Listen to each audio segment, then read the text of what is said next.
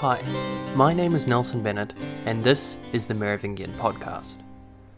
Last week, we discussed the consequences of the usurper Gundevald's first appearance in Gaul, before he retreated out of the region, and we discussed the subsequent civil war between Chilperic, Childebert II, and King Guntram.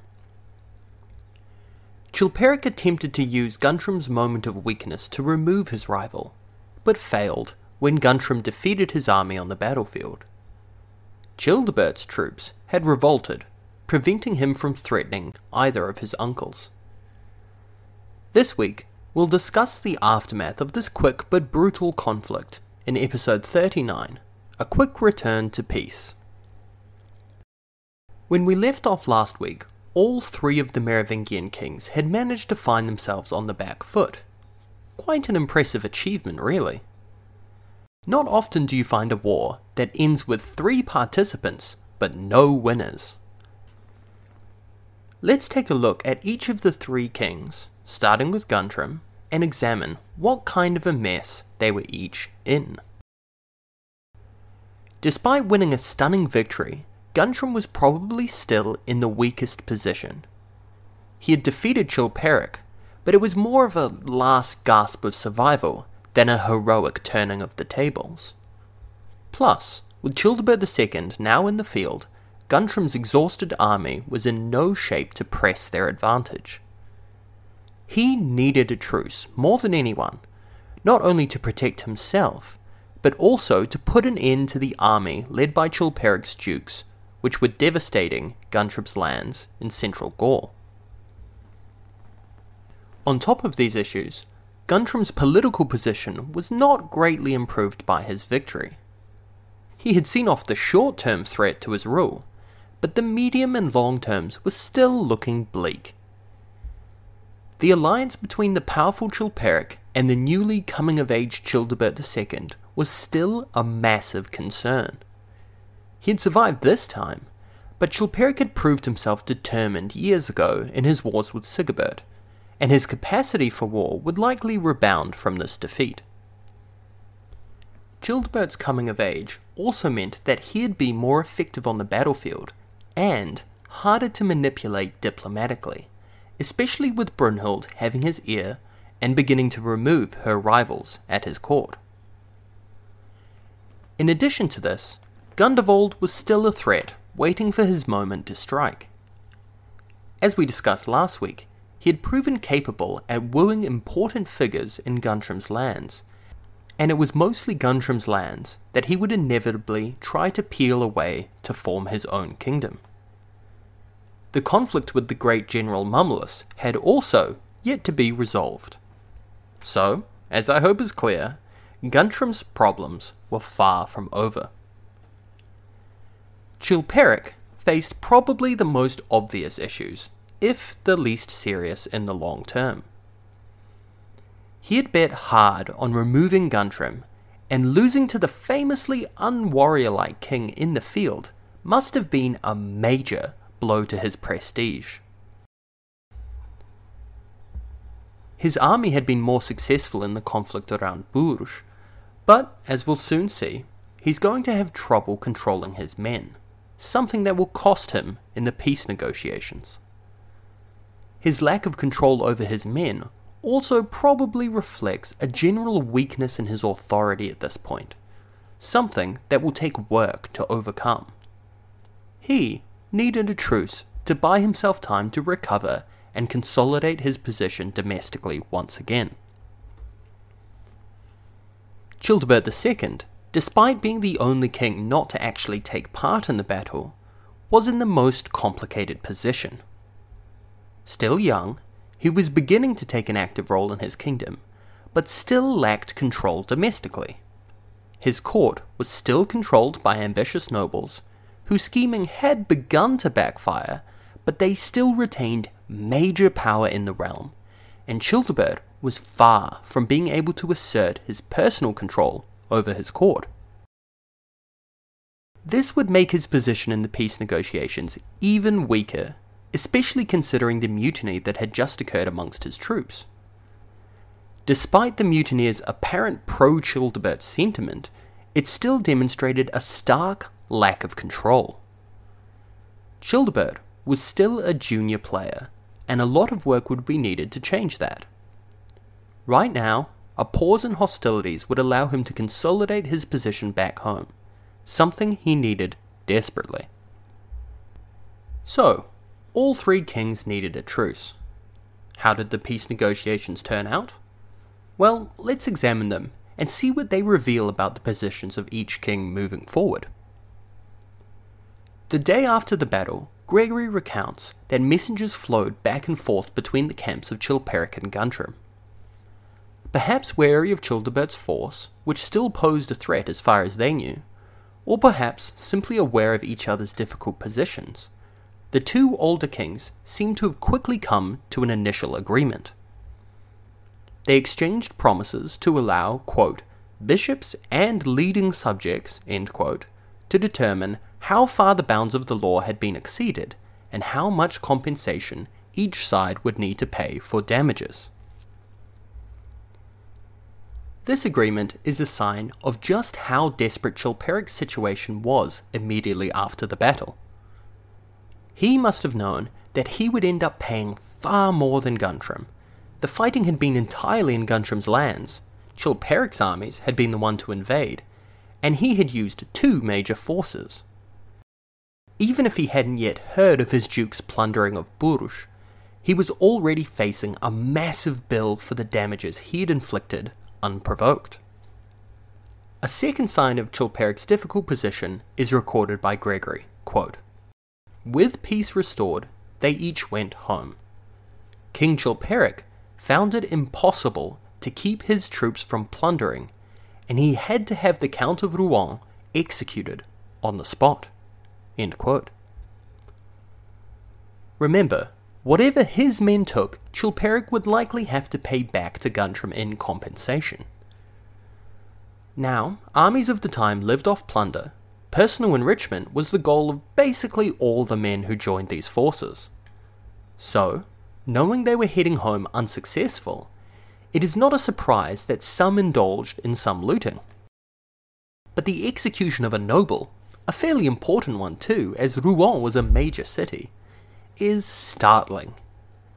It indicates that Chilperic had lost enough authority that at least one noble tried his hand at disobeying the king right under his nose. Of course, Chilperic clearly retained enough authority to decisively deal with the man, but the incident is still notable. Upon returning to Paris, Chilperic disbanded his army and was left to pick up the pieces. They'd been forced to abandon all the loot they'd taken, so he really had nothing to show for his efforts. But his discipline problems were still not over. Let's turn to Gregory again.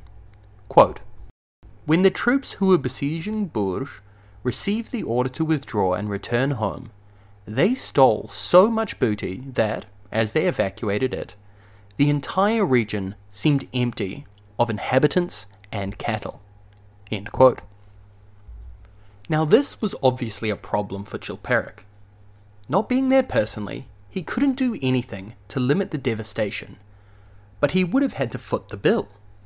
He also couldn't punish the leaders, and I would be entirely unsurprised if a lot of that loot secretly found its way into the hands of the dukes.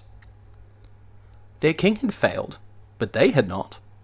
Why not help themselves to some rewards for a job well done on the way home?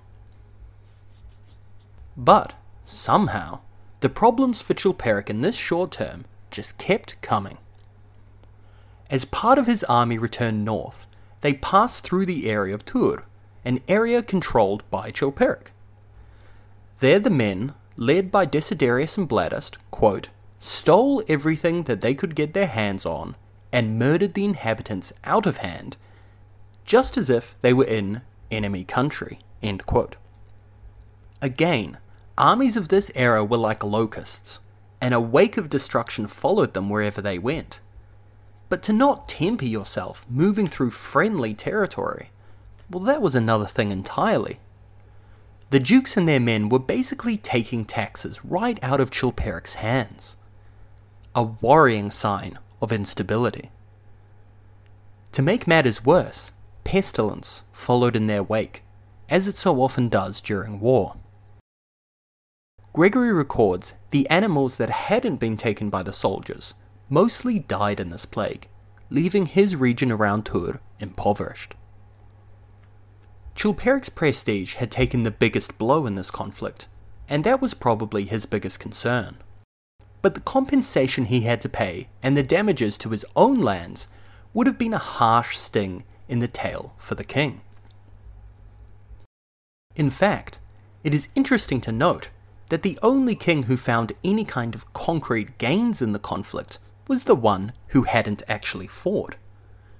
After the conflict, King Guntram, perhaps worried by his nephew's militaristic stance, returned half of Marseille to the young king, which, if you remember, had been the stated impetus for this whole conflict in the first place. But the issues that had caused this conflict remained. Childebert's lands in the south still remained at the mercy of Guntram, who could take away that half of the great port city whenever his nephew got out of line. Guntram might have survived, but he did so barely, and the eventual return of Gundevald threatened another moment of weakness that his rivals would doubtless seek to exploit. Chilperic had lost face and authority, and plenty of treasure, but his setbacks were all temporary. The boldness and disobedience of his troops, though, a much more worrying development. Now, we have a lot to cover over the next few weeks, including a mountain of important political developments. So instead of diving in now and starting yet more threads for us to tie up later, let's tie one old one up now and discuss the end of Leudast former Count of Tours and rival to Gregory. If you remember back to episodes 28, 29, and 30, Leudast had clashed with our friend Gregory over who held ultimate authority in the city of Tours. This was part of a larger trend of bishops and nobles clashing across the kingdoms, but Gregory's personal involvement gave us a personal look into this trend. And, as you may recall, while other bishops had suffered, and even Gregory had to navigate some turbulent waters, he had come out decisively on top, and Leudast had been declared an outlaw and fled. Well, if you enjoyed watching our narrator engage his prestigious wit in some politics, then you're gonna love this. One day, a few months before the Civil War broke out fully, Leudast reappeared in Tours he showed Gregory a written order from the king, saying he should be allowed to reunite with his wife and be allowed to take up residence in the city. He also had a letter signed by several bishops asking that he be allowed to take communion once again. Now, I don't know about you, dear listener, but if someone who had tried to frame me and destroy my life turned up on my doorstep saying that he had the right to come back into my home, well, I'd be a little miffed. And Gregory seems to have shared my feelings. The letter from Chilperic is particularly interesting, as the king had been the one to punish Leudast after the trial. But, if you remember, this had largely been to make Leudast a scapegoat and avoid the rage of the collected bishops himself. Now that some time had passed, the king seemed to be trying to weasel his man back into the city, and it seems likely he had leaned on the bishops to support this effort as well. Gregory could not simply refuse the man. Contradicting the king and his fellow bishops was a surefire way to reignite this conflict. But Gregory wasn't just going to let this go. Leudast back, even in a reduced capacity, was still a threat to his authority. No, no, Gregory was far too smart to be caught in such a weak bluff. He knew how the game worked. We already know what a capable politician he could be. I'll let Gregory explain his next move himself. Quote, it was largely because of Queen Fredegund that he had been excluded, and so, as I saw no note from her, I put off making a decision. When I receive an order from the Queen, I said, I will readmit him without more ado. Now, this was genius. In fact, this move of Gregory's basically doomed Leudast, though we'll get to exactly how later. For the moment, remember that while Gregory and Fredegund hated each other, Leudast had wronged them both. When Gregory had been cleared of slandering the Queen, the blame for the rumours had fallen on Leudast. Gregory knew what Fredegund would think, and by deferring to the Queen, he both looked sensitive to a wronged woman's needs, while undermining Chilperic's authority with the implication that the king's orders could not be followed without his wife's say so. So Gregory wrote to Fredegund personally, and received the reply he needed. She told him she had been forced into accepting the decision, and not to readmit Leudast until she had, quote, had time to see clearly what my future action should be. End quote. This is where Gregory's political brain kicked in again. He writes that upon receiving the letter, he was immediately worried that Fredegund would have Leudast killed. So worried, in fact, that he went to Leudast's family and begged them to let the man know that he should be on guard until Fredegund's anger could be assuaged. He then says, quote, This advice, which I had given in all sincerity and for the love of God, was received by Leudast with deep distrust, for he was still hostile to me and unwilling to accept any suggestion which came from me. So Leudast, distrusting Gregory's advice to lie low, promptly decided to do the opposite and set off to see the king. Who could have seen that coming? Certainly not Gregory, right? There's no way the bishop could have foreseen Leudast's distrust of advice. Leudast was about to put his foot firmly in the proverbial. He approached Melun, where the king and his troops were stationed, possibly in preparation for the war with Guntram. Seeing that he needed an edge, Leudast did the stupidest thing possible. He approached the army and asked the men there to intercede on his behalf and gain him an audience with Chilperic. Did you notice how Leudast's return to Tours was so low key, so not public?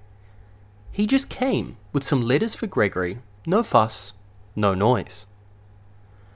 Well, I'm glad you noticed, because Leudast does not appear to have given a second thought as to why this might have been arranged. Instead, he had made his situation public, meaning Chilperic now had much less leeway in how he could handle the situation.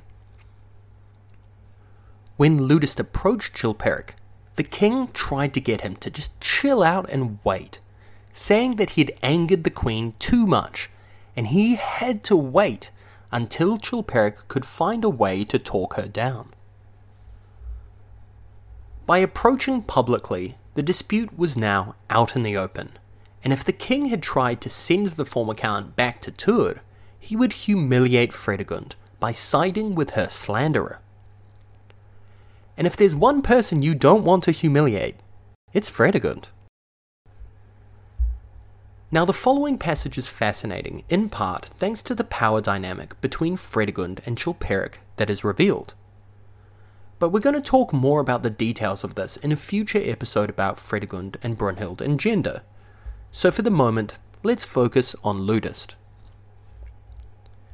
Leudast, somehow, had gotten entirely the wrong message from his meeting with Chilperic.